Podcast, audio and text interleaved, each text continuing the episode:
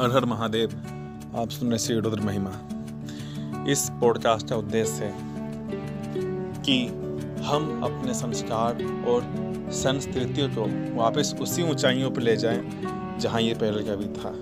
हमारे पॉडकास्ट पर हमेशा अध्यात्म एक ऊंचाई तो किस तरह से पाया जाए, हम अध्यात्म में किस तरह से और उन्नति कर सके, उस सारी विषय क्वेश्चन आंसर कई सारे परमाणु को हम आपके साथ इस पॉडकास्ट पे बताने वाले हैं। भारत विश्व का गुरु रहा है और भारत हमेशा ही विश्व का गुरु रहेगा। बने रहिए श्री रुद्र महिमा के साथ। हर हर महादेव।